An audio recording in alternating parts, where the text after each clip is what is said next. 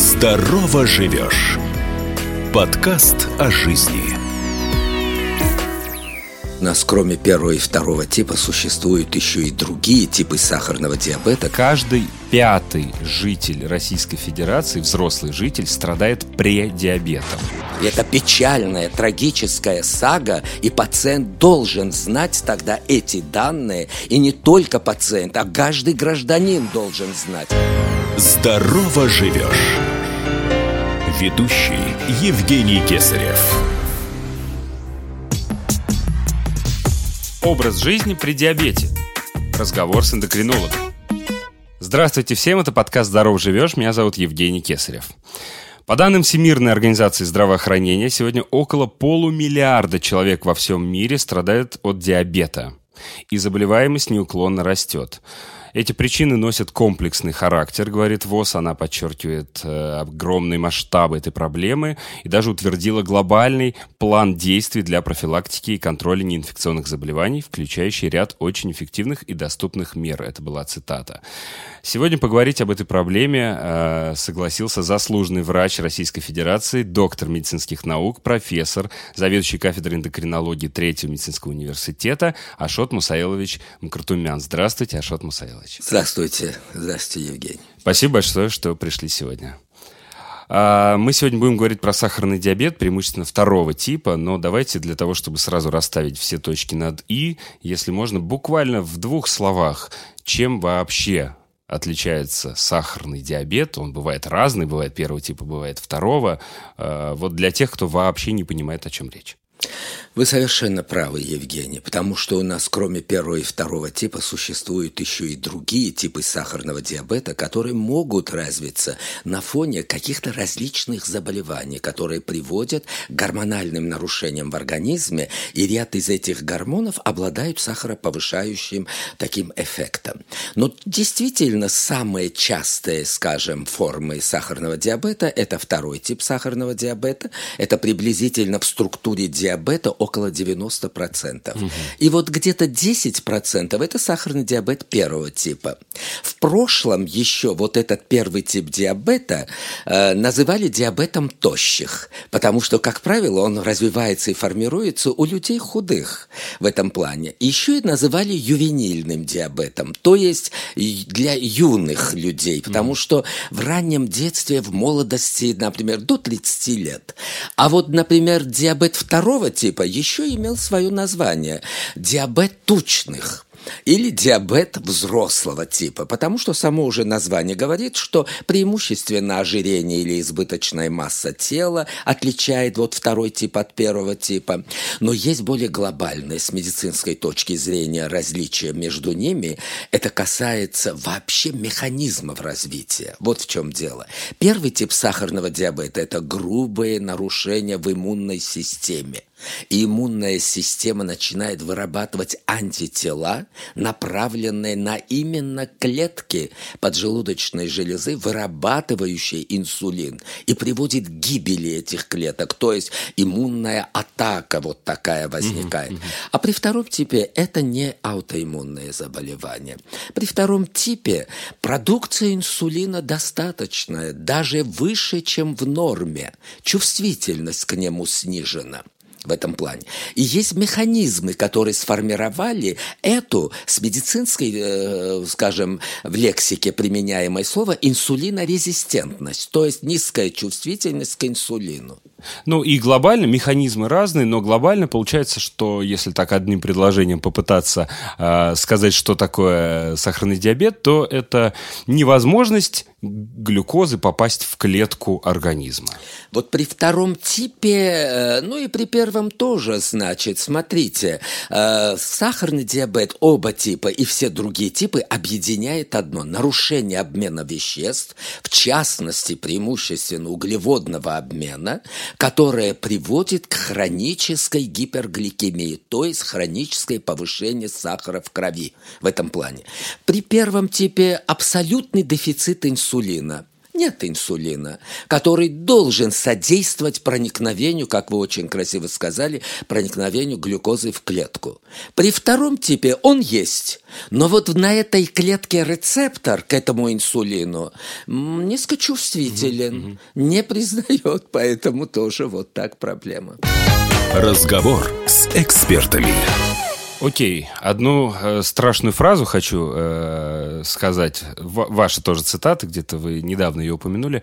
Каждый пятый житель Российской Федерации, взрослый житель, страдает предиабетом. Э, поясните, если можно, в двух словах, и вообще, что такое предиабет? Спасибо большое за этот вопрос, который чрезвычайно актуален для общего населения нашей страны, чтобы они познали. Дело в том, что, например, э, есть мнение, что в нашей стране около 10 миллионов больных сахарным диабетом. По крайней мере, это озвучивает главный эндокринолог нашей страны, академик Дедов, Иван Иванович и так далее, да, в этом плане. Есть разные точки зрения и тому подобное подобные на это, но есть и исследования, и это факт.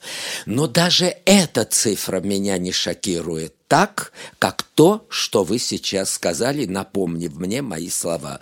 Потому что 20% населения страны державы, у которого, по сути, имеется предиабет, а это значит, что, ну, достаточно сказать, что это нарушение того же углеводного обмена, которое характеризуется либо повышением сахара натощак, не достигающие цифры явного диабета, либо через два часа после еды повышающие и превышающие, значит, скажем, те цифры, которые должны быть в норме. То есть это люди, у которых еще не развился сам по себе сахарный диабет, но может он появиться вот-вот. То есть это люди на пороге, на пороге сахарного диабета. У них уже есть симптомы какие-то. Мы можем отметить, это я так плавно перехожу к симптомам сахарного диабета, вот начиная с тех людей, которые на пороге. К сожалению, в целом, даже при явном сахарном диабете длительное время может эта симптоматика отсутствовать. Вот, да. Я вот поэтому... в чем дело. И при диабете в том числе, конечно, тем более никаких симптомов, которые бы заставили пациента обратиться к врачу. Вот в чем дело. В этом-то и беда. Угу. Если открыть учебник по, э, допустим, биологии или медицинский какой-то учебник, там всегда полиурия, полидипсия. Два ключевых симптома сахарных диабета. Человек много потребляет жидкости и много выделяет жидкости. Но на практике ведь это далеко не так. Я имею в виду, что далеко это не только, во-первых, так. И, во-вторых, э, желательно заподозрить все-таки на более ранних стадиях это заболевание. Давайте представим пациента среднестатистического среднестатистического, обычный пациент, который оказался у вас на приеме. У вас как у эндокринолога, предположим. И через час он выйдет от вас с диагнозом сахарный диабет. А, с чем он к вам пришел? Вот опишите его, на что он жалуется, что у него можно выявить методом расспроса. Спасибо большое. Значит, э, чаще всего, конечно, вы правы, вот это полидипсия, то есть это жажда, да, и полиурия – это обильное выделение мочи. Э, к сожалению, мы сталкиваемся с фактом, когда пациент, у которого жажда, он просто себя считает водохлебом, люблю воду. Он не, он не предполагает, что за этим может находиться серьезное заболевание. Ну, а если действительно много воды выпили, естественно, и много выделят в этом отношении. Но чаще всего действительно это сухость во рту, например, которая наблюдается у этих пациентов, и это, конечно, в какой-то степени тревожит. Но кроме того, они могут заметить, что, например, какие-то раны, ну, где-то царапина, где-то ударились, где-то травма.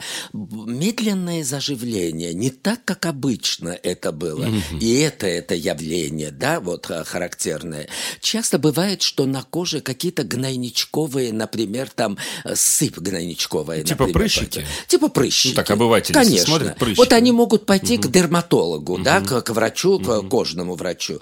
И он действительно в первую очередь скажет, надо сахар проверить, скажем, в этом отношении. Вот какие-то, конечно, небольшие проявления, признаки, но, к сожалению, не так часто. И поэтому получается, что ко мне заявляются и на, ча, часто, когда уже сердечно-сосудистое выраженное поражение, когда уже палец почерневший, и мы уже думаем, нет ли гангрены и тому подобное в этом плане. Это потому, что не было признаков проявления, не было боли. Только боль принуждает наших пациентов обратиться к врачу, а здесь нет конечно, боли. Конечно, вот и это, самый, и это самый страшный момент, что люди приходят поздно. Поздно, поздно, уже с осложнениями. Но я еще должен сказать, вы очень хороший вопрос задали про предиабет. Ведь в чем его опасность? Потому что поражение магистральных крупных сосудов формируется не в период явного диабета, а в период предиабета.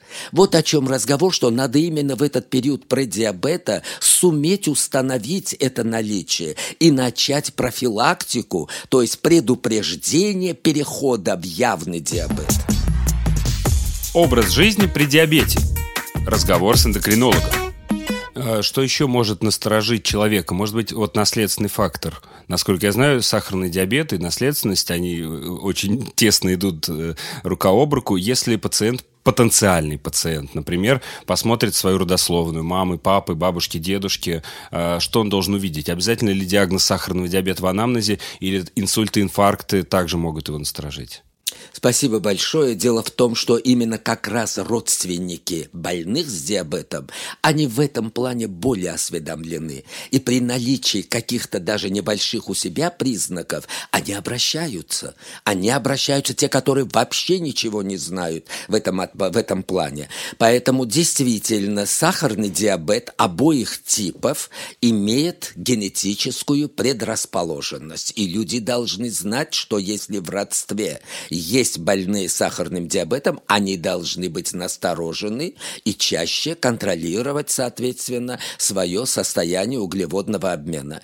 Э, причем второй тип по генетической предрасположенности более, как говорится, выражена вот эта предрасположенность, потому что есть, например, такой близнецовый метод, знаете, однояйцевые близнецы, и вот, например, если один заболел, в каком проценте второй заболевает. Такая конкуренция конкордантность uh-huh. в медицине называется. И вот оказывается, при первом типе сахарного диабета заболел один однояйцовый, тот же близнец, второй в 50% случаев. А если при втором типе, например, однояйцевые близнецы, uh-huh. заболел один, в 90% случаев второй заболевает, несмотря на то, что это взрослые люди, разные семьи, разный уклад, разный образ жизни, и даже в разных странах они могут жить. Вот такая генетическая предрасположенность загруженность. Очень полезная статистика, я думаю, окажется да. для, для многих да, сейчас. Да. А такой можно, э, сейчас мы перейдем к образу жизни пациентов, но прежде хочется задать вопрос, э, ну, такой миф, не миф. А, если есть много сахара, обязательно заболеешь сахарным диабетом? Нет научного доказательства нет доказательной базы, что действительно употребление сахара вызвало развитие сахарного диабета. Но я могу высказать мою гипотезу. Давайте. Я не претендую на то, что все мои коллеги согласятся с этим или нет. Дело в том, что в ходе миллионов лет эволюции формирования Homo sapiens, человека разумного, правильно, угу. конечно, организм адаптировался ко многим, например, там пищевым, скажем, добавкам, э, другим продуктам питания угу. и так далее. А сахар появился в ходе этой эволюции не более 300 лет тому назад. И, естественно, каждый прием вот этого сахара, легко усвояемых углеводов, это удар по поджелудочной железе.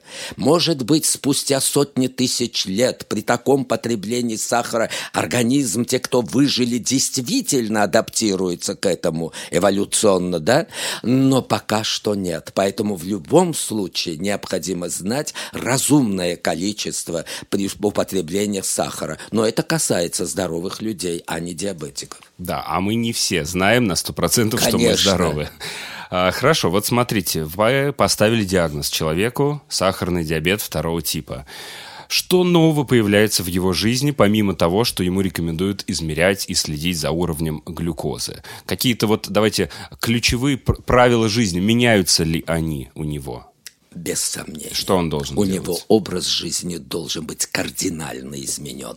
Вы знаете, я хочу вспомнить выдающегося немецкого профессора из Дюссельдорфа Майкла Бергера, ну, ныне уже покойного, который очень большой вклад внес как раз вот ту тему, которой сегодня мы сейчас с вами общаемся, да, по образу жизни. Это ему принадлежит фраза «диабет второго типа не болезнь, а образ жизни».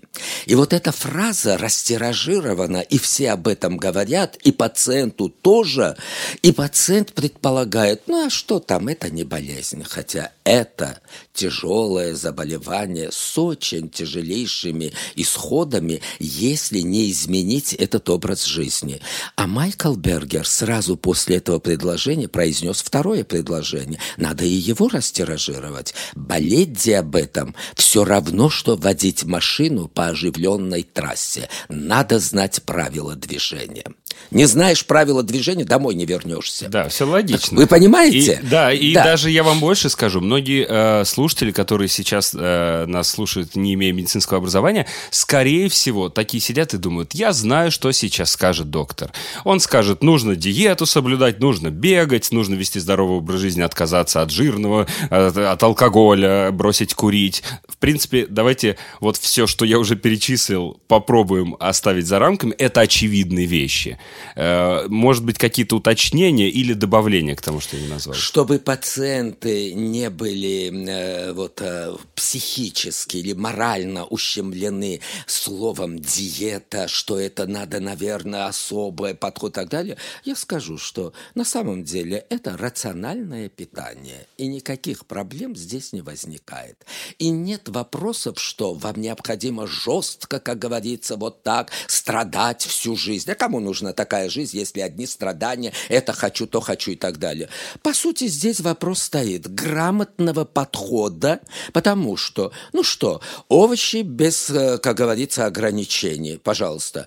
Мясо, пожалуйста, да, никто не отрицает, вы можете использовать, но не жирное. Значит, говядина без видимого жира, филе индейки, мясо кролика, куриное мясо, например, без кожи в этом отношении. Э, фрукты, пожалуйста, они есть, но мы ограничиваем эти фрукты, мы говорим. Просто начинать я люблю всегда с того, что можно, а не с что нельзя. Потому что когда начинаешь говорить с того, что нельзя, после третьего нельзя, компенсаторная глухота у этих людей. Они уже не воспринимают. Понимаете? Mm-hmm. В этом плане. А на самом деле, ну, какие-то ограничения есть, конечно. Но нельзя иметь сахарный диабет и есть, как говорится, сладкое. Пирожные, торты, варенье, джемы, как говорится, сахар класть в чай, в кофе и так далее. В этом плане. Вот о чем разговор. И, соответственно, с, э, жирная пища. Иногда часто мне задают вопрос, а жирная это почему нельзя в этом плане? Дело в том, что при сахарном диабете второго типа жиры могут повысить сахар крови благодаря тому, что они усугубляют нечувствительность организма к инсулину. Угу. Вот это факт. И поэтому сегодня мы однозначно знаем, на ранних этапах развития сахарного диабета они все тучные наши пациенты. Достаточно им похудеть, без лекарства сахар снижается. Вы представляете, нормализуется уровень гликемии. Но надо худеть. А действительно тучному похудеть сложнее, чем э, не такому тучному, так сказать. Я вам скажу, почему даже. Дело в том, что мы все время, я даже начинал с того, что при втором типе своего инсулина, казалось бы, больше, чем у здорового человека, но чувствительность к нему снижена, правильно? Так вот у этого инсулина есть эффект, который превышает в 10 раз его сахароснижающий эффект. Это препятствие распаду жира. Вот почему они с таким трудом, значит, худеют. Это инсулин им препятствует. А когда инсулин увеличивается? Когда слезнули с карамельки – когда взяли в рот кусочек, как говорится, пусть даже кончик отщипнули Наполеона или там еще какого-то медовика и тому подобное. Угу. На сладкое тут же выброс инсулина. Но снижена чувствительность они и так увеличили. А инсулин способствует образованию жира, пожалуйста. Ну, вот поэтому и они точно становятся. То есть, в первую очередь вообще желательно исключать вот э, возможность образования вот этой свечки, так называемой, когда сахар скачет мгновенно. Без сомнения. Например, там сладкий соки, ну вот все, все Без такое, сомнения. что моментально повышает Вы этот абсолютно сахар. правы. Вот эти все легко усвояемые, мы говорим, углеводы, в которые это продукты, в которых сахар либо природа вложила много, ну дыня, например, либо хозяйка или там я не знаю фабрика вложила. Для Бросила э, от души, да. Согласитесь, Евгений, что для этого не надо иметь медицинское образование или даже любое. Каждый человек это догадываться обязан. Но вот медицинское образование, знаете, для чего э, даже не всегда поможет? Для того, чтобы объяснить такой факт. Э, Были исследования, насколько я знаю, если я не прав, поправьте, которые показали, что а, даже сахарозаменители тем не менее не снижают индекс массы тела. Ну, то есть переход на сахарозаменитель, ну, грубо говоря, если выпить э, сладкий напиток с надписью «зеро», то все равно это не решение проблемы. Возможно, я вообще к этим подсластителям немножко осторожно отношусь и так далее, да.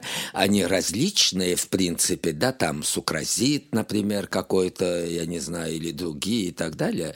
Э, много очень версий, много очень исследований было проведено. Иногда вот больные сахарным диабетом, которые сладкоежки, любят сладкое, и они очень большое количество этих сахарозаменителей используют.